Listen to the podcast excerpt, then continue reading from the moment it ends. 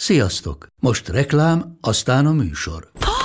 Hú, de szép szőnyeg. Új. Igen, tegnap vettem a Diégóban. Ó, és ez a függöny, de szép. Diégó! És hamarosan lesz új laminált padló a hálóban. Rátszakott a bank. Csak regisztráltam Diégó digitális klubkártyát vásárlás előtt. Csináljunk neked is egyet? Csak egy perc és kész. Regisztrálj te is áruházainkban, vagy a diego.hu oldalon, és azonnal megkapod digitális klubkártyádat, melyel akár 30% kedvezménnyel vásárolhatsz padlóburkolati és lakástextil termékeket. Diego.hu Már meg is kaptam e-mailben. Ez reklám volt, jó volt. Szeret? Nem szeret. A Divány párkapcsolati pszichopodcastja. Sziasztok, ez itt a Divány Szeret Nem Szeret podcast sorozatának legújabb epizódja. Én Szabó Eszter vagyok a Divány szerzője, velem szemben pedig Csonka Balázs, pszichológus ül, akivel arról fogunk ma beszélgetni, hogy ki az igazi. Sziasztok! Hát neveket, ha nem is fogunk mondani, de remélhetőleg találunk majd egy-két olyan szempontot, ami alapján könnyebb kiválasztani a számunkra tökéletes társat. És az jutott eszembe ezzel kapcsolatban, hogy milyen klassz lenne, hogyha, hogyha az igazi ilyen Disney hangulatban megérkezne, és akkor ö, nagyon egyértelmű lenne, hogy vajon, vajon ki az, és hát lehet, hogy sokakkal meg is történik ez, hogy nincsenek azzal kapcsolatban kérdéseik, hogy, hogy kivel legyenek. A többieknek meg mondjuk marad az, hogy folyamatosan gondolkodnak azon, hogy érdemes-e megállni, jön-e esetleg jobb, mik azok a tulajdonságok, amiktől az igazi, bár ez nagyon-nagyon rossz szó, de hát ezt használjuk talán a legtöbben, úgyhogy érdemes mondjuk erre utalni, tehát hogy mik azok a tulajdonságok, amiktől valaki igazi lehet, vagy akár én magam. Az lenne szerintem egy érdekes kérdés, hogy van-e a pszichológiának ezzel kapcsolatban állásfoglalása, tehát hogy léteznek-e vagy akár szerinted ilyen nagyon-nagyon jó meccsek, olyan párok, akiknek nagyon keveset kell dolgozni egy, egy, egy élvezhető kapcsolat kialakításán, vagy egyszerűen arról van szó, hogy, hogy igyekezzünk olyan emberek lenni, olyan tulajdonságokat összegyűjteni, amiktől mi, mi magunk is igaziak leszünk, és aztán valaki, olyas valakit keresni, aki szintén rendelkezik ezekkel a tulajdonságokkal, és akkor mindenki rendelkezik ezzel a tulajdonság csomaggal, ami minket tökéletes társát tesz, és akkor így klassz kapcsolataink lesznek. Tehát szerinted melyik az életszerűbb? Várjunk-e az igazira, vagy ne? Hát ez szerintem két külön kérdés. Most jó sok olyan dolgot mondtam, amit majd jól megcáfolsz. Uh, Hát igen, hogy ez, ez szerintem két külön kérdés. Az egyik az, hogy persze nyilvánvalóan léteznek jobb és rosszabb meccsek, de nyilván nem mondhatjuk azt, hogy egyik ember ugyanúgy illik a másikhoz, mint a másik ember illik a harmadikhoz. Hogy szerintem onnan indul a probléma, hogy ez a, ez a bizonyos igazi kultusz, ez, ez valahogy abból építkezik, hogy akkor mindenkinek van egy darab ilyen, ilyen úgynevezett igazi, ami, ami hát ez nyilvánvalóan nem igaz, és itt visszautalva arra, hogy vannak-e jobb, meg kevésbé jó meccsek, hogy, eh, hogy azért nem egy olyan ember van a világon, akihez így tök jól, hogy akivel így tök jól illeszkednek a, a dolgok. Ez az egyik része, a másik része pedig az, hogy utána ugye mit kezdünk vele. Tehát, hogyha találunk egy olyan valakit, akivel ez az illeszkedés megvalósul, vagy megvalósulhat, akkor ugye tudunk-e élni ezekkel a lehetőségeinkkel. És hát amit az elején mondtál, ez a, ez a Disney hangulatú megérkezés, hogy akkor milyen könnyű dolgunk van, ugye, mert most így a bőség zavarában vagyunk, vagy így ebben a, az állapotban vagyunk, hogy elvileg ugye bárkit választhatunk, és akkor csak rajtunk múlik, hogy az most akkor kiadja -e, vagy nem. Ugye ezzel szemben, hogyha jönne a Disney herceg, és azt mondaná, hogy akkor most ő az igazi, és erre lenne valami külső megerősítés, hogy akkor tényleg ő az igazi, akkor ugye nem lenne felelősségünk ebben a döntésben, hanem akkor azt mondhatnánk, hogy hát ez ugye megírta Sors, vagy a Grimm testvérek, aztán a forgatókönyvírók átalakították, de lényeg, hogy, hogy ugye van egyfajta ilyen igazolásunk, hogy akkor akkor vele ez a meccs az tök jó kell, hogy legyen. Ugye hát és akkor itt már ott is vagyunk, ahol egyébként a szerelemről egy kicsit másképp gondolkodó kultúrák, ahol, ahol ugye ezek az előre leszervezett házasságok működnek, ami ugye nem mindig egy, nem mindig egy gazdasági alapú szerződés, tehát hogy ez, ez szerintem egy tévhit ezzel kapcsolatban, hogy azért nem mindig arról van szó, mint ugye a mi kultúránkban volt korábban, hogy, hogy amikor előre lejátszották a, az ilyen házasságokat, akkor az volt a szempont, hogy akkor hova kerül a földbirtok, meg hogy nem tudom, milyen mindenféle politikai érdekeket próbáltak érvényesíteni ezen keresztül hanem hogy nagyon sokszor ennek, ennek rendes háttere volt, tehát hogy például néztek asztrológiai radix képleteket, és akkor megállapították, hogy kik illenek össze, meg kik nem, és akkor ugye a szerelem az úgymond kialakult, hogy meg volt mondva, hogy akkor vele kellene így együtt élni,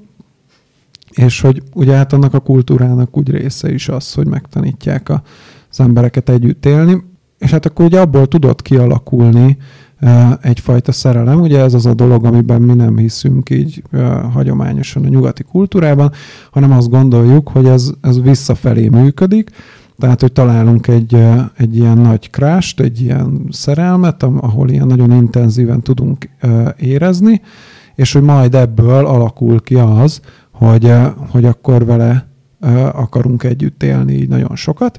Emellett a mi kultúránk azért viszonylag kevéssé oktatja ennek az együttélésnek a, a művészetét, és hogy ide kapcsolódik az, hogy ugye itt nem csak az együttélésnek a, a, a, a praktikai részéről van szó, hanem ugye arról is szó van, hogy, hogy az ember a saját személyiségén hogyan dolgozik, vagy így köznyelviebben fogalmazva, ugye mit tesz meg azért, hogy, hogy vele könnyebb legyen együtt élni, tehát hogy hogyan dolgozza át a saját saját múltbeli elakadásait, vagy hogyan dolgozik a személyiségén, hogy ő, egy, hogy ő egyáltalán alkalmas legyen arra, hogy egy hosszú távú párkapcsolatban éljen. Hogy ugye hajlamosak vagyunk azt gondolni, hogy, hogy ez így magától működik, és hogy ugye az elején nyilván magától működik is, és akkor utána jönnek azok a problémák, amik, amik jönni szoktak, amikor ez a bizonyos rózsaszínköd elmúlik. Ebből ugye egy korábbi adásban már így részletesen is beszélgettünk. De hogy magáról a, a, az, az igaziról azt hiszem, hogy, hogy ilyen egészen másképp gondolkodunk a nyugati kultúrában, mint ahogy például a keleti kultúrák egy része. Ezzel most azt is mondod, hogy másképp gondolkodunk, mint hogy szerinted kellene? Tehát, hogy te, hogyha te adnál tanácsot valakinek, akkor azt mondanád, hogy nagyobb hangsúly legyen azon, hogy hogyan él majd együtt valakivel, mint, az, hogy hogyan, mint azon, hogy hogyan választ? Hát én ezt egy kicsit összetettebbnek látom, ezt az egész problémát. Egyrészt, egyrészt igen, tehát hogy egyrészt az biztos, hogy arra egy nagy hangsúlyt kellene helyezni, hogy egyrészt megtanítsuk az embereket egyáltalán együtt élni. Ennek ugye van alapvetően kultúrája, tehát hogy a nyugati vallásokban is, a kereszténységen belül is ugye azért ez egy létező dolog, ez a jegyes oktatás, meg a, meg a házasságra való felkészítés és hogy ezt kellene kiegészítenie annak, hogy, hogy ugye személyiségként minél érettebb személyiségek tudjunk lenni, mert ugye akkor fogunk tudni egymással harmonikusabban együtt élni, hogyha saját magunkkal minél inkább tisztában vagyunk. Tehát, hogy, hogy ezekre mindenképpen egy, egy tök nagy hangsúlyt kell szerintem fektetni, ami meg a, a maga a szerelem részét illeti. A, annak meg ugye nagyon sok eleme van, én azt gondolom. Ugye nyilván van ennek egy ilyen biokémiai markereken alapuló része, tehát hogy amivel igazából így nem tudunk mit kezdeni, tehát ugye valakinek vagy bejön az illata, vagy nem, vagy bejön a kinézete, vagy nem, és hát ugye egy csomó ilyen megmagyarázhatatlan dolog van, amit ugye meg tudunk részben magyarázni, részben meg olyan misztikusnak tűnik, de hogy van ennek egy, van ennek egy pszichológiai vonatkozása is, ami szintén misztikusnak tűnik, ugye, hogy, hogy miért, miért fejezzük be egymás mondatait és hasonlók. Ugye hát itt a, nagyon sokszor az ismerősség játszik nagyon-nagyon meghatározó szerepet, ugye, hogy az lesz vonzó a számunkra, ami ismerős, és még ugye emellett a biokémiailag azt tudja, amit, amit így tudnia kell. De hogy ennek a pszichológiai része az, az általában az ismerősség. És itt, itt az ismerősségnél jutunk el oda, hogy, hogy mennyire fontos az, hogy, hogy saját magunkkal minél inkább tisztában legyünk, és tudjuk, hogy, hogy ugye, ha valami, ami számunkra ismerős, az jó helyre fog-e minket vinni. Tehát ugye, aki mondjuk a saját gyerekkora, meg a saját szocializációja során mondjuk olyan élmények érik, amik, amik hát nagyon traumatikusak, vagy, vagy nagyon sok nehézséggel szembesül. Az érzelmi fejlődését nem segíti a környezete, vagy olyan érzelmi behatások érik, amiben ő, ő sokat sérül, akkor ugye ezek a behatások lesznek az ő számára az ismerősek. És hogy, és ugye ő fog úgy járni, hogy, hogy van egy mondjuk nagyon elhanyagoló, bántalmazó, sérülést okozó szülője, és hogy a szülőjéhez hasonló partnert fog választani, és egyszer csak azon kapja magát, hogy a nagy szerelemből az lett, hogy ugyanúgy él, mint a szülei. És ugye ez az egész az azon, azon alapszik, vagy azon a, a kezdeti, kezdeti crashon alapszik, hogy, hogy ez az egész, hogy ez az egész ismerősség, ez nagyon erősen megjelent a, a, az ő párválasztásában, tehát abban, ahogy, ahogy ő bele tud szeretni valakibe, vagy ahogy valakit nagyon vonzónak tud látni, vagy érezni. És hát, hogy ugye ezért, ezért is nagyon fontos, hogy, hogy ezeket az önismereti részeket minél inkább összébb rakjuk magunkba, hogy ugye tudjuk, hogy, hogy, hogy mit várhatunk attól, aki, aki így nagyon megtetszik, vagy aki ez ilyen nagyon erősen vonzódunk, mert hogy, mert hogy ez a vonzalom, ez csak abban az esetben fog minket jó helyre vinni, hogyha, hogyha valami nagyon optimális gyerekkorunk volt, és nagyon, nagyon boldogok tudtunk benne lenni, akkor ugye azok a, azok az ingerek, azok a motivumok, azok a behatások fognak ismerősnek tűnni, amik, amik alapvetően egy érzelmi biztonságot jelentenek, és alapot adnak ahhoz, hogy azon egy jó kapcsolat, vagy egy, egy boldog együttélés alakuljon ki.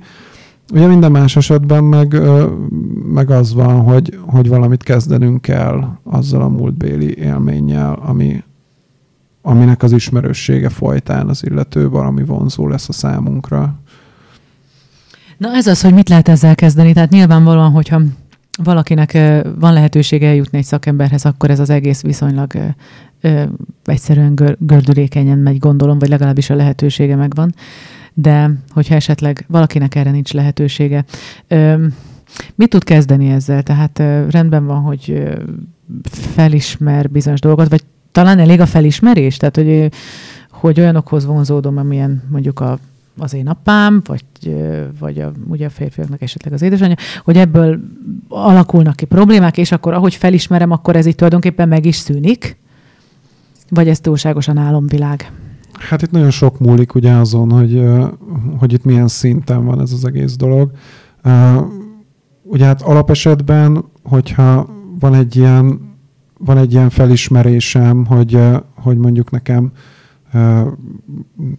nekem nagyon jól esik vágyakozni mondjuk valami elérhetetlen valaki után, és hogy ezt vissza tudom, vagy fel tudom ismerni, hogy ez egy, ez egy gyerekkori érzelmi élményem, akkor azzal, azzal el lehet kezdeni dolgozni.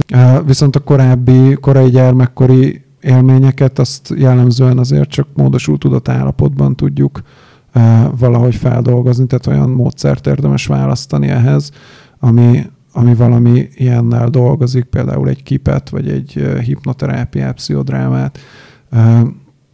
Tehát ahol megvan az a lehetőségem, hogy, hogy megéljem ezt a, a regressziót, amiben, amiben át tud íródni tulajdonképpen az, ami bennem megmaradt erről, a, erről az érzelmi élmény kupacról.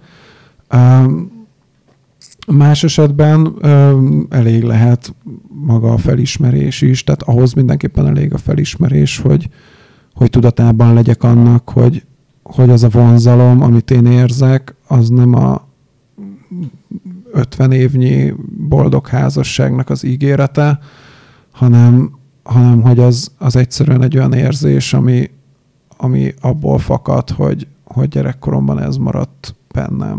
Tehát, hogy itt nem csak nem csak direkt aktív érzelmi behatásokról beszélünk, hanem, hanem ugye bizonyos hiányokról is. Tehát, hogy, hogy amikor a Family Guy-ban a Kegmeyer tanítja csajozni a, a kisvárosban a, a tanítványait, akkor akkor azt mondja, hogy, hogy menj oda a csajhoz, és kérdez, kérdezgesd az apjáról, és ha bármi pozitívat mond, akkor szaladj el. Tehát, hogy ugye itt, ugye ez, ez egy nagyon jó ilyen példája annak, hogy ugye az érzelmi hiányok is nagyon erősen bele tudnak ebbe játszani, és hogy ugye ez már kvázi közhely így a, a, a pszichológiában, meg szerintem a közgondolkodásban is, de hát hogy a, a általában a saját szüleink felé táplált érzelmi hiány az, amit nagyon sokszor betölteni vágyunk. Hát amit nagyjából úgy kell elképzelni, hogy amit így soha nem kaptam meg, és a másik meg úgy látszik, vagy úgy tűnik, hogy, hogy azt nagyon jól tudja megadni, amit én sosem kaptam meg, akkor egy nagyon erős előfeszítettségem van arra, hogy, hogy ezt így begyűjtsem, tehát hogy nagyon, nagyon fogok vonzódni ahhoz, hogy egy ilyen alapvető érzelmi hiányom, amit ugye nagyon régóta hordozok magamba, és nagyon régóta kínosz, hogy, hogy ott van egy ilyen hiány, hogy ezt betöltsem. Ja, tehát akkor ez egész más. Én, én azt gondoltam, hogy, hogy olyat keresel, ami ismerős, ugye erről beszéltünk az előbb, és azt hittem, hogy akkor ez azt is jelenti, hogy az ellenkező nemű szülő teljesen lemásolva keresünk valakit, de akkor itt most ezek szerint arról van szó, hogy amit esetleg tőle nem kaptunk meg, azt keressük majd a párunkban? Hát egyrészt itt ugye nem mindig az ellenkező nemű szülőről van szó, Aha. tehát hogy, hogy az is nagyon gyakran van, hogy az azonos nemű szülővel szemben alakul ki valamilyen érzelmi hiány, vagy, vagy ő okoz valamilyen érzelmi sérülést, és hogy egyébként a későbbiekben ez ez a lenyomat lesz az, ami, ami meghatár, vagy ami a legmeghatározóbb, vagy adott esetben a legmeghatározóbb, tehát egy arra rímelő párt fogok választani, vagy a felé fogok vonzódni.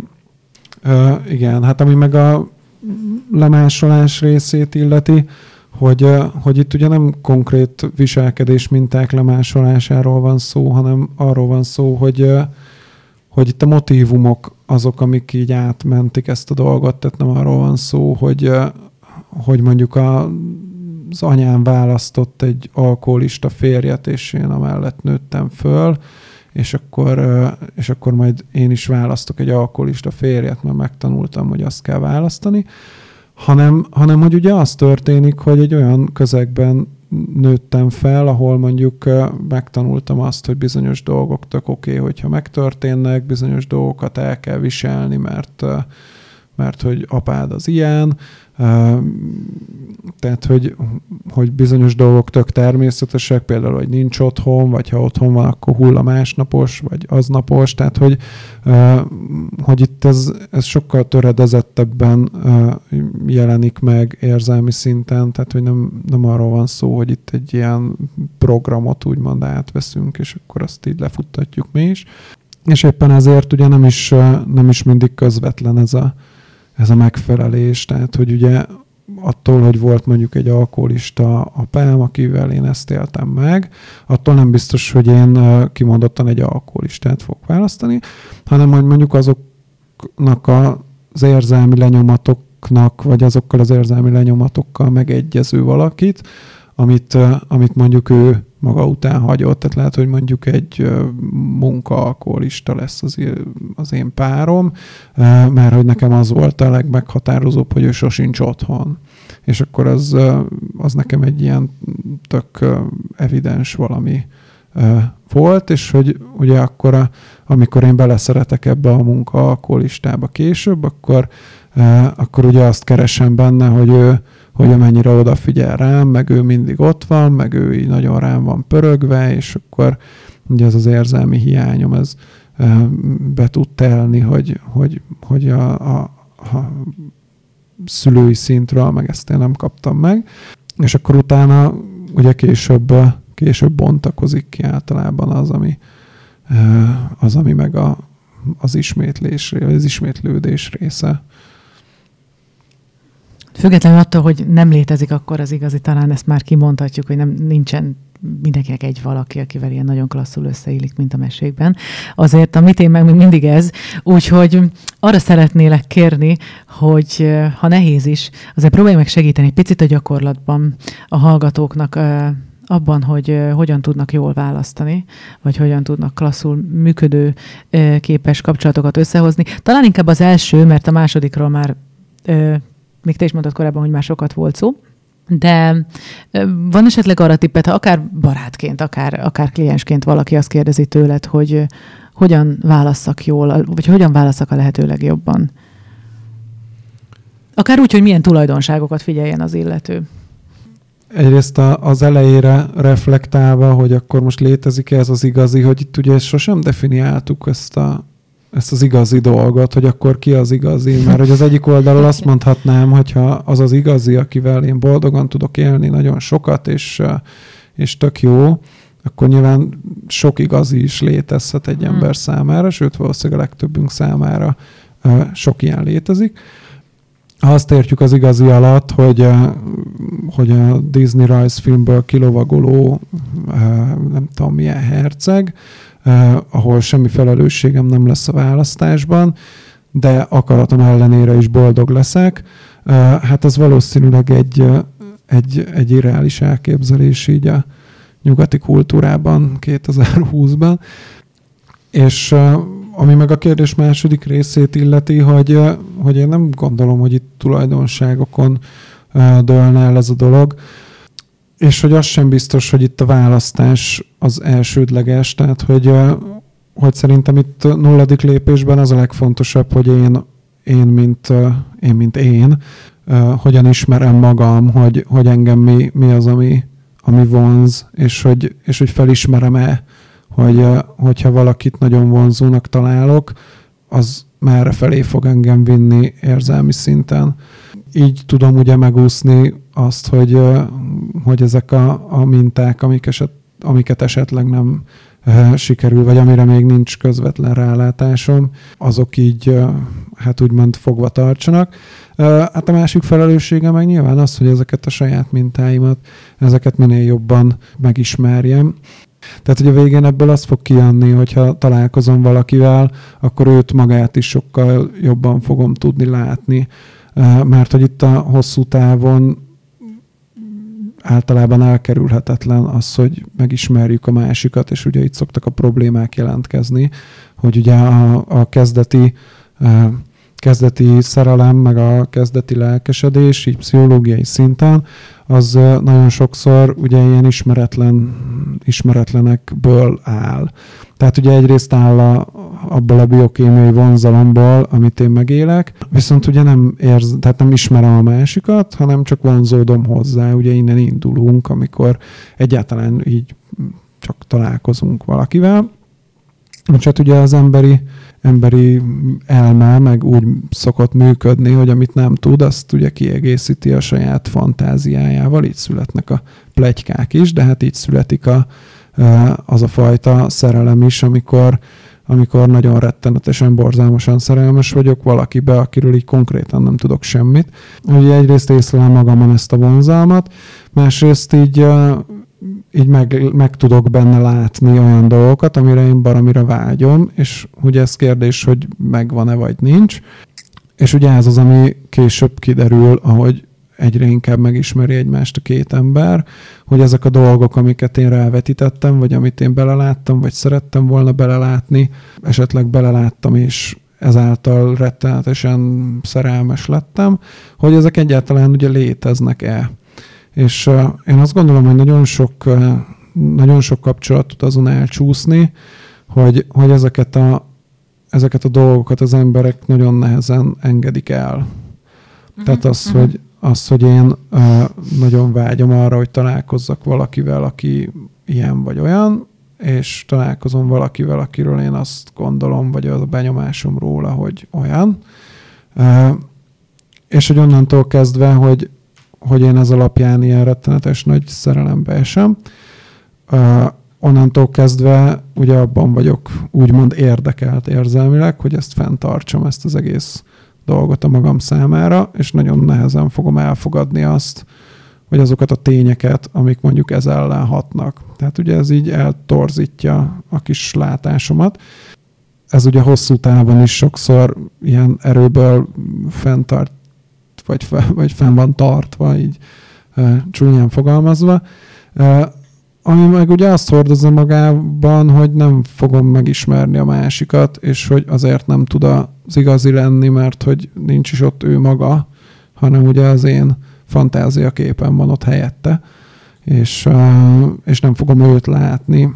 És ugye ez még hosszabb távon, ez ugye egyre több, egyre több energiabefektetést igényel, hogy fenntartsak egy olyan képet, ami egyébként nem a másikról szól. Tehát ugye a másikat nagyon sok energiával tudom olyannak látni, ami ennek én látni szeretném, hogyha ő nem olyan. És hát ugye ebből hosszú távon elég sok probléma tud kialakulni.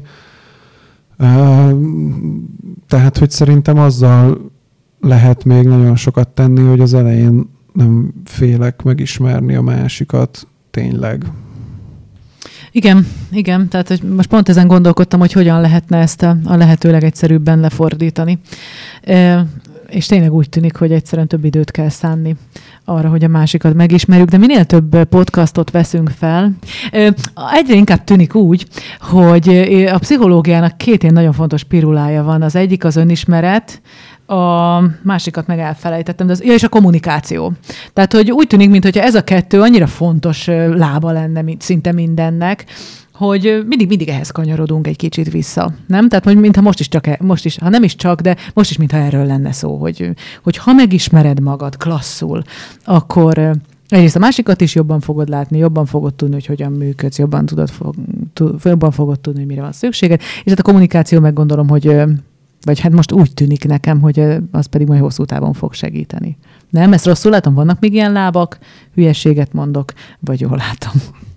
Ugye itt, hogyha egy kicsit itt uh, kijebb helyezkedünk ezen a dobozon, akkor azért azt látjuk, hogy, hogy mindkét irányba vannak, vannak azért még lehetőségek, ugye, tehát az önismeretnek is különböző szintjei vannak, tehát, hogy van ez a bizonyos leíró önismeret, amikor tudsz magadról tulajdonságokat, és el tudod mondani, hogy te ilyen meg olyan vagy, és ugye van a, van a dinamikus önismeret, tehát amikor a saját működésedről van tudásod, ami, ami szintén nagyon hasznos, és azt hiszem, hogy egy, egy mélyebb szintje ennek, hogy lehet ilyen hierarchiát felállítani. Hát a másik oldala meg az, hogy, hogy ugye mi ennek az egésznek a, a kifutása, tehát hogy hogyha már itt az igaziról beszélünk, akkor érdemes megemlíteni ugye ezeket a mindenféle mágikus elméleteket, hogy, hogy akkor hogy is vagyunk mi a, a világban, hogy van-e valami fajta ilyen ilyen szint, ami ahonnan szabályozódik a mi életünk, ugye az ezzel kapcsolatos hiedelmeink is ide tartoznak, illetve hát a, ami meg a személyiség működését tekintve van, ugye az az önmeghaladásnak a képessége, tehát hogy tulajdonképpen ugye akik vagyunk, az, azok vagyunk, akiket mi magunkból építünk egy idő után. Tehát, hogy kapunk egy alapot abból, hogy milyen biológiai tulajdonságokkal születünk. Ez nyilván egyénileg változó, hogy mennyire determinálja azt, hogy, hogy kik leszünk később. És hát akkor erre rájön ugye az, hogy, hogy milyen környezetben nevelkedünk, ugye az egészen korai élményektől, tehát a újszülött csecsemőkori élményektől egészen odáig, amíg úgymond a szocializációnk, a neveltetésünk tart.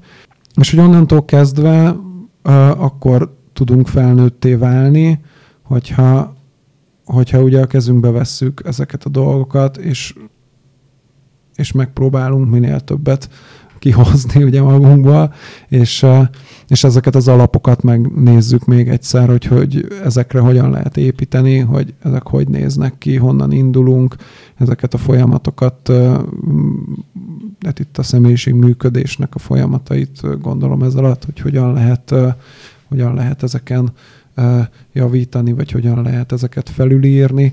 Ugye ez már onnantól kezdve a mi felelősségünk, hogy, hogy így tudomást szerezzünk róla, tehát hogy én azt gondolom, hogy, hogy akkor vagyunk felnőttek, hogyha, hogyha ezért felelősséget vállalunk, tehát tulajdonképpen azért vállalunk felelősséget, hogy mi most kik vagyunk.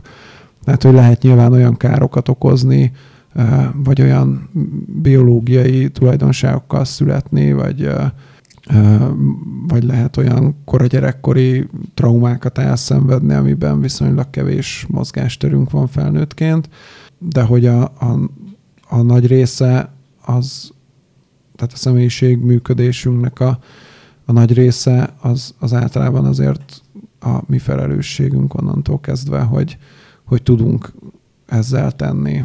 Ugye a, ennek a végpontja az egyik az, hogyha egyáltalán nem teszünk semmit saját magunkért, és, és konkrétan úgy működünk, mint ahogy kijöttünk a gyerekkorból.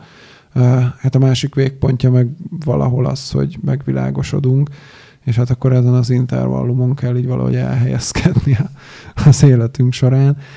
És hát, hogy nagyon sok múlik, ugye most itt visszakanyarodva a tényleges témánkhoz, hogy nagyon sok múlik a, a párválasztásunkban is azon, hogy, hogy hogyan kezeljük ezt a fajta, nem tudom, önmagunkkal szemben igényességünket. Ha nem is tartozik szorosan a témához, de most eszembe jutott, és, és muszáj előnöm, mert olyan ritkán van róla szó. Van-e a pszichológiának valamilyen állásfoglalása azzal kapcsolatban, hogy mikor kell szakítani? Olyan sokat olvasok én, de valószínűleg több olyan cikk születik, amik arról szólnak, hogy hogyan tartsd egyben a kapcsolatodat, hogyan lobbanjon fel a régi láng, és viszonylag kevés van arról azok számára, akik, ami, amelyek mondjuk a, a távozókat segítik, vagy a szakítókat, hogy van-e erre valamilyen Nyilván nincsenek ilyen nagyon általános megoldások, de van-e arra valamilyen tipp, vagy, van-e, vagy, vagy bármilyen konkrétum, amivel tudná segíteni a pároknak, vagy, vagy a párok egyik másik felének abban, hogy van eljött már a szakítás ideje. Tehát akár azzal, hogy megmondod, hogy mi az, ami még menthető, de még jobb, ami, hogyha arról lenne szó, hogy mi az, ami már biztosan nem megmenthető, mi az, amikor biztosan nem megmenthető egy kapcsolat. Hát szerintem, amikor biztosan nem megmenthető, az egyrészt abból áll, ugye, amikor az emberek nem érzik jól magukat a kapcsolatban. Ennyi vagy... elég?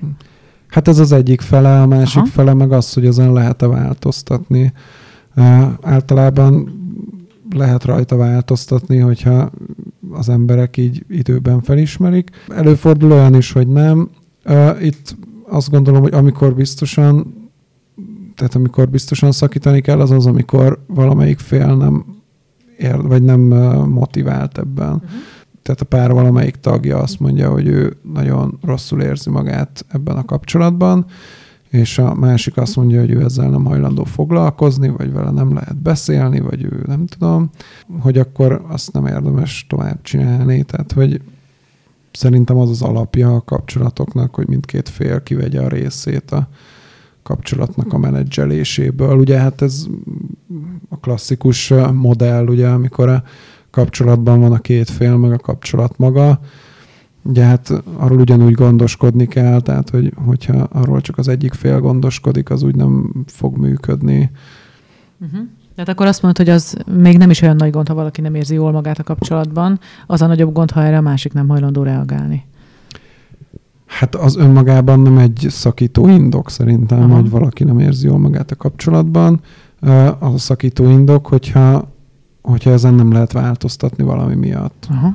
Tehát, hogy hosszú távú kapcsolatoknak pont az a, az, az időperspektíva váltása, tehát, hogy, hogy pont az a, az a nagy hozadéka, hogy, hogy ugye tudunk késleltetni, hogy, hogy tudjuk azt mondani, hogy jó, most egy nem tudom, rossz paszba vagyunk, vagy hogy most uh, nem működnek igazán optimálisan a dolgok, de hogy, de hogy mindketten elkötelezettek vagyunk abban, hogy, hogy ezen változtassunk, akár úgy, hogy mi otthon sokat beszélgetünk róla, és megoldjuk ezt, akár hogyha ez nehézségbe ütközik, akkor elmegyünk külső segítséget kérni, és akkor egy mondjuk egy pár terápiában veszünk részt, akár úgy, hogy mondjuk tök egyértelműen az egyik fél az, akinek a problémája úgymond van, ami nyilván egy kapcsolatban mindkét fél problémája, de mondjuk az történik, hogy,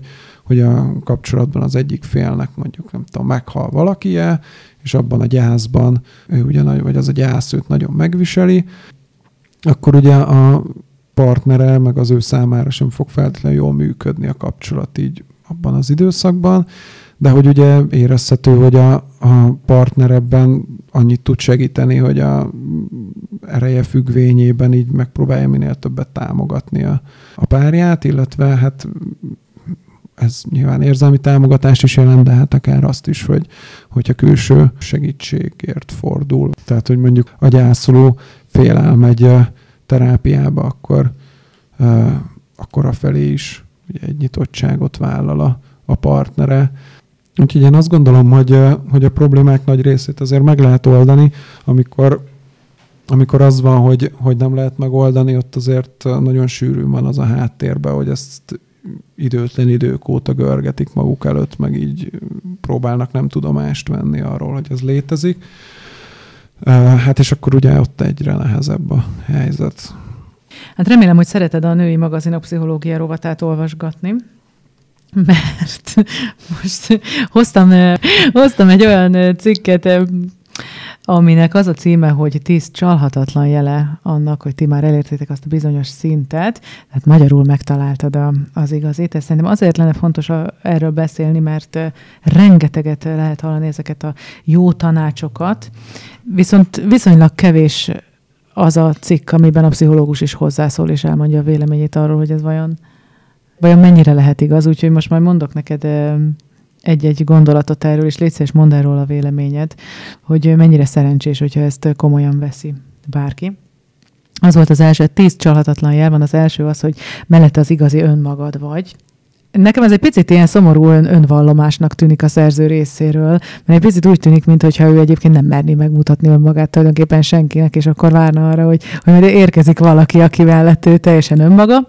Te mit gondolsz erről? Tehát, hogyha azt gondolom, hogy én most olyan klassz társ mellett vagyok, aki mellett önmagam lehetek, az mondjuk mennyire elég? Hát igen, hogy az önmagában ez nem egy, nem egy rossz szempont, nyilván egy a sok közül. Itt ugye azt a kérdést veti föl, hogy ez az olvasó számára utána mit jelent, ugye, hogy, hogy az igazi önmagad vagy. Ez messzire mutat az önvalónk megismerése. Ó, hát le van ez itt írva, Balázs. Azt mondja a cikk, hogy az igazival nem esik nehezedre önmagadat adnod, nem kell elrejtened a bolondos énedet, vagy elfedni a valódi személyiségedet. Hát itt gondolom a hibákra gondol a költő. Aha. Ez mennyire jó irány?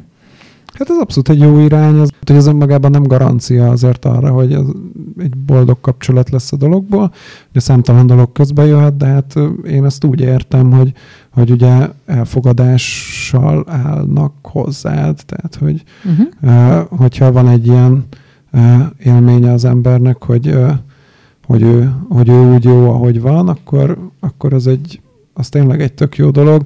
Hát és ugye az a nagy kérdés még, hogy mikor. Tehát azért bármilyen bimbódzó kapcsolatban, ugye azért az első időszakban ezt viszonylag könnyű megélni, hogy, hogy ilyen nagyon nagy elfogadás van, ugye sokszor abból fakadóan, hogy, hogy egyszerűen nem nagyon akarják ezeket meglátni, vagy nem akarják hosszú távon elképzelni.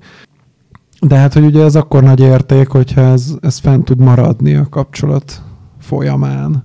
Tehát, hogyha tudom, hosszú ideje vagy valakivel együtt, és azt érzed, hogy, hogy tényleg önmagad tudsz lenni, és, és elfogadják azt, aki vagy, akkor, akkor az tényleg egy tök jó dolog.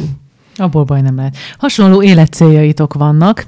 Nekem ezzel is van egy picit bajom, tehát ugye itt most a szerző a, a párkapcsolat korai szakaszára gondol tulajdonképpen, tehát azt, a, abban igyekszik segíteni, hogy honnan tudod, hogy te jó helyen vagy, és honnan tudod, hogy jó társa vagy.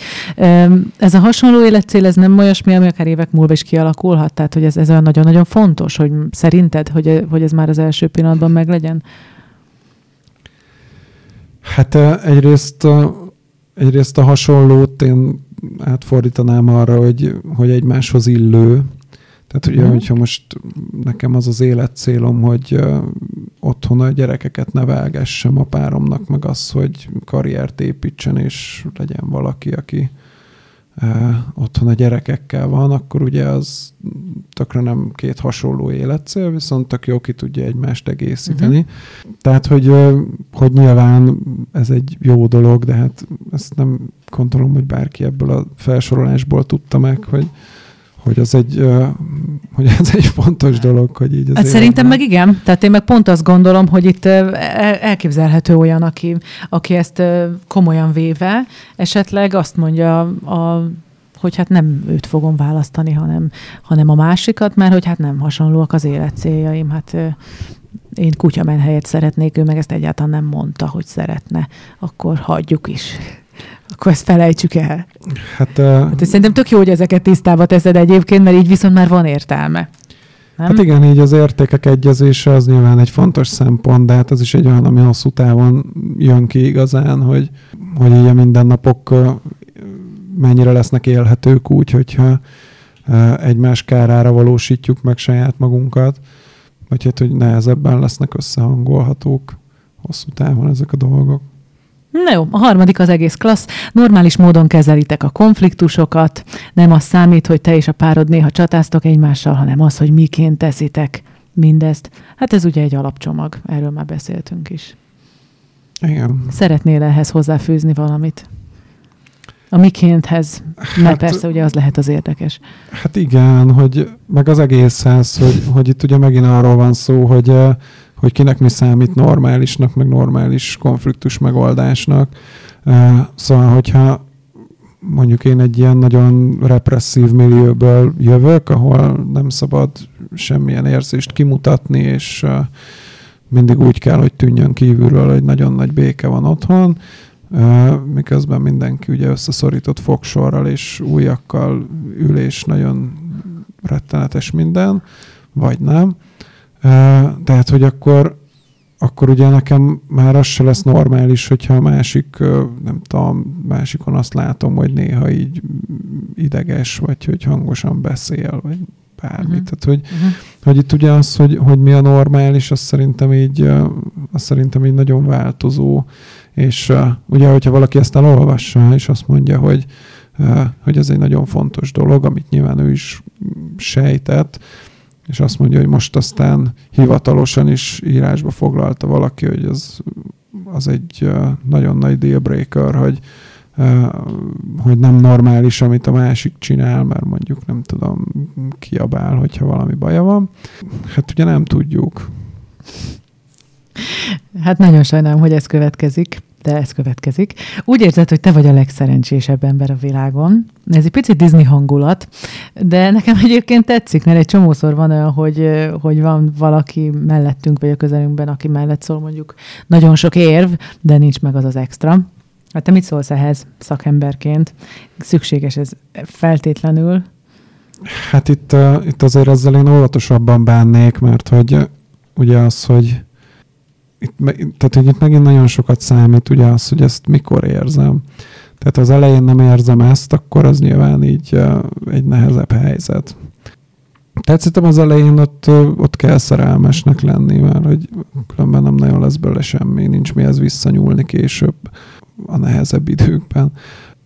Az, hogy ez mennyire van mindig a felszínen, az, az már egy másik kérdés, tehát hogy én azt nem gondolom, mm. hogy egy kapcsolatnak minden pillanatában ezt kell, hogy érezze valaki, ahhoz, hogy, hogy azt mondhassuk, hogy, vagy azt mondhassa, hogy ő jó helyen van.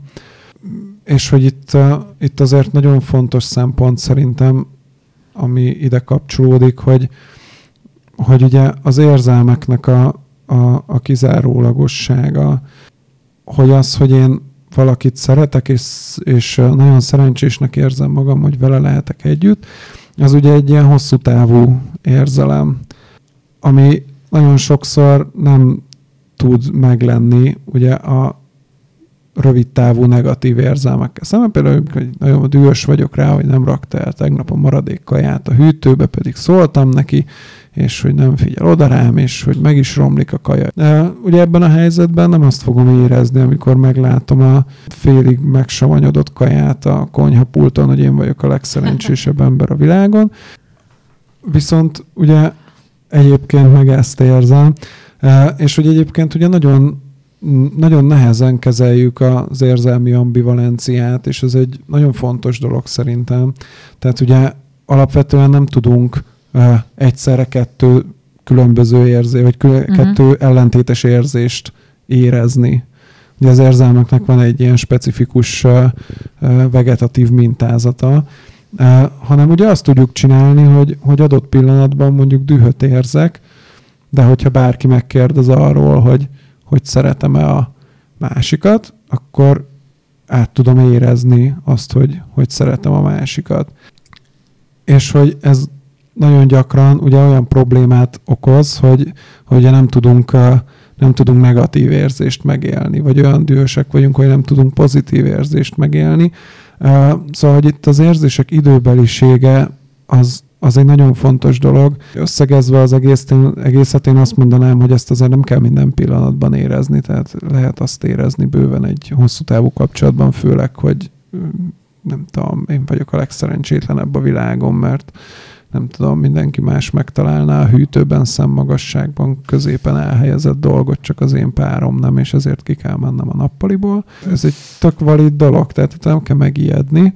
Itt az a lényeg, hogy, hogy hosszú távon tényleg tudom azt érezni, hogy, hogy, hogy jól tudok vele együtt élni. Mind a ketten elköteleződtetek a kapcsolatotok felé. Hát ez megint csak az alapcsomag része, nem? Hát, hogy ez Hát igen, az, hogy az elköteleződés hogyan alakul ki, az, az egy megint egy nagyon eltérő dolog. Ugye hát ennek jó, hogyha ha a helyén van. Ugye itt a, ha a szerelemnek az úgynevezett komponenseit, vagy a szeretetnek a komponenseit nézzük, ugye beszélhetünk a szenvedélyről, az intimitásról és az elköteleződésről, amik mind más mintázatot követnek alapvetően egy kapcsolatban. Erre szoktátok mondani, hogy a három lába, nem a kapcsolatnak. Igen, igen, igen. És hogy ugye az elején, amikor általában a szenvedély a legmeghatározóbb, és emellett az intimitás kezd viszonylag meredeken növekedni, ahogy ugye sok időt tölt együtt a, a két ember. Ugye én azt gondolom, hogy, hogy az elköteleződés az jó, hogyha akkor kezd el kialakulni. Ugye a másik variáció, amikor már a szenvedéllyel együtt megjelenik az elköteleződés, az az úgynevezett vakszerelem, amikor, amikor már akkor nagyon elkötelezett vagyok, amikor még fogalmam sincs, hogy ki a másik. Ugye ez egy másfajta, másfajta elköteleződés. És ugye az elköteleződésről fontos azt tudni, hogy a másik kettővel ellentétben ugye az egy kognitív döntés, tehát hogy ez nem egy ilyen érzelmi, hanem hogy ez egy effektív döntés. De az intimitás az miért nem döntés? Hogyha, hogy te mit, mit osztasz meg a másikkal, és annak a talaján esetleg mi alakul ki? Hát az, tehát azt, hogy te mit osztasz meg a másikkal, az, az, az, az nem maga az intimitás, Értem. hanem az intimitás az a az, következménye. Amit, Hát az az érzelmi közelség, amit te meg tudsz Aha. élni a másikkal. Tehát az, hogy te nem osztasz meg valamit, annak nyilván van egy háttere, hogy miért nem. Bárhol jól tudjátok érezni magatokat, ez a következő. Hát ezt most valószínűleg arra kérsz, hogy részletezzem, de már mondom is. Tehát azt írja a cikk, hogy nem kell egy különleges nyaraló helyen, sem a város legjobb szórakozó helyén lennetek ahhoz, hogy jól érezzétek magatokat együtt. Mit gondolsz te erről? Ez nem tűnik egyébként a nagyon hülyeségnek, tehát hogyha, hogyha mindig kell egy ilyen defibrillátor, vagy bikakábel a kapcsolatnak, hogy tényleg csak akkor tudjuk jól érezni magunkat, amikor vagyunk valahol, és lehetőleg leköt az a, az a valami, akkor az talán nem olyan jó jel. Mm, na hát mit mond erről a szakember? Hát, hogy ezt ki kell próbálni szerintem, tehát, hogy alapvetően én én ebből inkább azt hallom, hogy, hogy az ilyen kulturálisan meghatározott ilyen motívumok, vagy ilyen díszletek, amik, amikről itt szó van, ugye, hogy, hogy mennyire megyünk ilyen fancy helyekre, hogy szerintem azt érdemes kipróbálni, hogy egyébként, hogyha ezeket így elengedjük, és nem, nem egy ilyen kirakatot csinálunk a kapcsolatunkból, akkor, akkor mennyire működik úgymond a saját lábán, tehát hogy magában ez egy, az egy teljesen real valami. Azt nem gondolnám, hogy így ebből lehetne megállapítani, hogy, hogy akkor most jó helyen vagyok-e, de az biztos, hogy a kapcsolat működéséhez az tök fontos, hogy, hogy így ezektől a hát nem tudom, ezektől a közösségi sallangoktól mentesen is működőképes legyen a, a kapcsolódás. Hát a mindenhol, bárholt, meg azért én túlzásnak érzem. Tehát így fejből mondok egy csomó helyet, ahol biztos nem. Szerinted ez okoszakításra, amikor a, amikor a kapcsolat csak a, csak a bikakábelen vagy defibrillátoron keresztül működik, és a, és a mondjuk a nyaralások, meg a közös élmények adják meg azt az emlékcsokrot, ami, ami aztán átsegít a következő hónapokon, vagy ez tök normális néhány, néhány év múlva, hogy, hogy igazából ebből nem kell gondot csinálni, ez, ez normális, hogy, hogy kellenek az új ingerek egy idő után. Hát szerintem sokféle kapcsolat létezik, úgyhogy ha valaki abban jól érzi magát, vagy az ő kapcsolatának mondjuk nem az az alapja, hogy ilyen nagyon szoros érzelmi közelséget alakítsanak ki, akkor nyilván lehet ezt is csinálni. Én azt gondolom, hogy, hogy így érzelmileg az, az mindenképp egy jó dolog, hogyha, hogyha ezekre így nincs szükség ebben a formájukban. Tehát azt gondolom, hogy minden kapcsolatban nyilván szükség van új ingerekre, új élményekre, meg minden kapcsolatnak valószínűleg nagyon jót tesz egy, egy közös nyaralás, vagy egy közös élmény, de hogyha csak azt tartja fent a kapcsolatot, akkor, akkor az nyilván egy másik típusú kapcsolat. Ha valaki abban boldog tud lenni, akkor az tök jó, de általában nem. A barátaid és a családtagjaid is látják, mennyire boldog vagy. Szerintem ez nagyon veszélyes, hogyha az emberek azt kell monitorozni, hogy az anyja vajon mennyire örül ennek az egésznek, de hát nem én vagyok a szakember, te mit mondasz erre? Tehát, hogy ez a külső megerősít, és ez, ez, ez fontos, hogy, hogy anyámnak, meg a kisöcsémnek ez, ez ilyen nagyon, nagyon szépnek tűnjön? Hát itt ugye nagyon sok múlik a, a környezetem, tehát hogy, hogy nyilván lehet egy tök jó kapcsolat, amit mondjuk a szülők nem feltétlenül néznek jó szemmel, vagy a barátok. Itt ugye nem tudjuk, hogy mi áll, a, mi áll e mögött és a másik oldalon pedig elképzelhető az is, hogy, hogy igazából tudnak annyira független szemlélők lenni, hogy az ő, hogy az ő meglátásaik alapján azért nehezebb becsapni mondjuk saját magunkat. De hogy ezt egy ilyen kritériumnak én mondjuk nem mondanám. Jön most egy kicsit nehezen megfogható. Őrülten szerelmes vagy, de ennél még többről van szó. Itt a szerző azt mondja, hogy a másik a támogatást, biztonságot nyújt neked, és tiszteletet feléd. Hát, hát ez majd, hogy nem olyan, amit egy jobb közösségben az ember a szomszédtól is megkap, tehát hogy mondjuk a tiszteletet, támogatást, hogyha úgy van. Ez nekem megint olyan nagyon alapcsomagnak tűnik. Te mit mondasz? Így. Hát abszolút az, meg azt szerintem így a másik oldalról érdemes megközelíteni, hogy, hogy ugye ha azt tapasztalod, hogy a másiktól nem kapod meg azt a tiszteletet, ami, ami egy kapcsolatban alapvető, vagy nem kapod meg azt a támogatást, ami egy kapcsolatban alapvető, akkor, akkor érdemes ezen gondolkodni, ugye akár abba az irányba, hogy te mennyi támogatást vársz egy kapcsolattól, és hogy és hogy arra érdemes elindulni, hogy, hogy mondjuk nem minden támogatást onnan várj, vagy abba az irányba, hogy a, hogy a párod változtasson abba az irányba, hogy, hogy ténylegesen többet támogasson. Hát sokféle kapcsolati felállás van. Én azt gondolom, hogy hogy mindkét irány járható, sőt, igazából nem is zárják ki egymást. Szóval, hogy persze ezek fontos értékek, de hogy, de hogy igen. Na jó, van még kettő ebből, az egyik szerintem nagyon nehezen megfogható. Belül mélyen tudod. Tehát azt írja a szerző, hogy az intuícióink mind okkal támadnak fel bennünk, és az nem lehet Balázs olyan fejeket vág, hogy ez nagyon kár, hogy ez egy podcast, és nem látszik. De hogy hát persze, hogy tudod belül mélyen, nem? Tehát, hogy Hát az intuícióink azok azért nagyon sok forrásból származnak, tehát hogy, hogy azért nincs egy ilyen az igazi nyilvántartás, amivel valami telepatikus kapcsolatban vagyunk, és akkor azt így, azt így érzed. Én azt gondolom, hogy, hogy ezeket az intuíciókat érdemes, érdemes azért mindig megnézni, hogy honnan, honnan ered.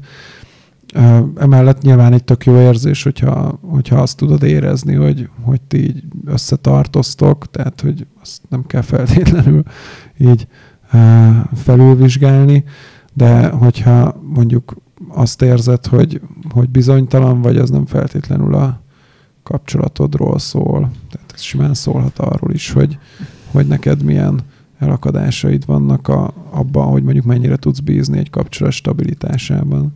Hát meg, hogy pont az előbb mondtad, hogy, hogy ezek az intuíciók akár rossz irányba is vihetnek, mert ugye az ismerőség az nem feltétlenül olyan nagyon klassz dolog, lehet, hogy éppen egy olyan dolgot fogok megismételni, ami a gyerekkoromban is rossz volt. Hát igen, tehát ezeket nyilván érdemes, érdemes tudni magunkról, hogy, hogy így merre, merre várhatóak ezek az intuíciók, hogy megjelennek, merre fognak vinni minket. Nagyon nézzük az utolsót, ez szerintem nagyon veszélyes. Azt akarja, hogy jobb emberé válj. Ugye, hogyha ez igaz, akkor ez egy olyan lehetőséget ad mindenkinek a kezébe, hogy, hogy azzal nagyon, nagyon könnyen meg tudjuk keseríteni a másik életét, mert aztán most már innentől kezdve akármit mondhatok. Én csak azért mondtam, hogy jobb emberé válj. Tehát Lices változ meg, kezdj el most már edzeni, fogadd el, hogy én ezt csinálom, fogadd el, hogy én nem, nem tudom, nem járok haza, fogadd el, hogy nekem ez a, ez a véleményem, én így élek, én el fogok, mit tudom én, költözni egy fél évre, de hát én csak azt akarom, hogy jobb emberré válj, hát egy kicsit türelmesebb leszel tőle maximum. Mit gondolsz erről? Hát szerintem ez egy ilyen súlyos szövegezési hiba, de tehát, hogy én itt kicserélném azt, hogy mondjuk támogatja, hogy jobb emberré válj. Ez jutott eszembe. Ugye már, hogyha akarja, az tényleg arról szól, hogy neki akkor itt céljai vannak veled, és megmondja, hogy milyennek kell lenned, és hogy az ő szempontjai szerint minősül az, hogy te milyen ember vagy, vagy milyen embernek kéne lenned. Ugye ha ezt átfor, vagy ezt lefordítjuk úgy, vagy átírjuk úgy, hogy támogatja, hogy jobb emberré válj, az már azért sokkal inkább arról szól, hogy, hogy neked vannak céljaid az életben, te szeretnél jobb emberré válni, és hogy ebben nem hagy magadra, hanem hogy, hogy támogatásra, meg megértésre számíthatsz. Ami tényleg egy tök fontos érték egy, egy kapcsolatban, hogy, hogy a másik, másik támogasson a, a céljaidban, de hát ezt se innen tudtuk meg szerintem. hát te. Le lehet, hogy van, aki igen. Akkor most segíts nekem Balázs abban, hogy hogyan foglaljuk össze ezt az igazi témakört. Feltettük azt a kérdést, hogy honnan tudom, hogy ő az igazi, létezik-e igazi, mi az, mi az vagy hogyan tudnád ezt néhány mondatban összefoglalni erre az egész kérdéskörre a választ? Hát én azt gondolom, hogy nagyon sok nagyon sok másikban megvan az igazi lehetősége, ami hát rajtunk és, és mindegyikükön múlik, hogy, hogy ebből így mi lesz. Tehát, hogy, hogy szerintem, hogyha kezdetben így meg tud valósulni az a, az a fizikai vonzalom, illetve az, a, az az érzelmi rész, tehát, hogy megvan ez a bizonyos szerelem, akkor, akkor abból tök sokat ki lehet hozni, és ahhoz, hogy tök sokat lehessen ebből kihozni, ahhoz, ahhoz leginkább az kell, hogy, hogy minél inkább tisztában legyünk magunkkal, mind a ketten ugye a, a kapcsolatban. Anélkül viszont igen, én nem vágnék bele a kapcsolatba, vagy tehát, hogy, hogy azt én uh, itt a nyugati kultúrában nem mondanám, hogy, uh, hogy úgy érdemes elkezdeni egy ilyen uh, kapcsolatot, hogy a, hogy a kezdetekkor nincs meg ez a fajta lángolás. Uh, meg lehet ezt is csinálni, de hogy ahhoz azt hiszem, hogy egy másik kultúrába kell szocializálódni, hogy ebben boldog legyen az ember. Tehát hogy szerintem bennünk sokkal mélyebben van mm, benne az a, az a vélt tudás, vagy az a fajta beállítódás, vagy az a fajta gondolkodása a szerelemről, ami, ami egyébként él a köztudatban. Tehát, hogy, hogy ott nagy a veszélye annak, hogyha, hogyha az ember később megtapasztal egy ilyen erős vonzalmat, akkor, akkor az erősebb lesz, mint a kapcsolata. Hát ha sokat dolgoznak rajta, akkor nyilván azt is meg lehet csinálni, de szerintem az egy sokkal nehezebb bejárható út. Uh-huh. Ez egy fontos iránymutatás volt. Ennyi fért a mai adásunkba, már köszönjük szépen a figyelmeteket. A többi adást a divány.hu szeret nem szeret aloldalán találjátok meg. Ha pedig hozzászólni szeretnétek, akkor azt a szeret nem szeret kukat divány.hu címre küldjétek el. Várunk titeket legközelebb is. Sziasztok! Sziasztok! Ennek most sajnos vége. De ha kellene még, gyere el a divány.hu szeret nem szeret oldalára. A műsor a Béton partnere.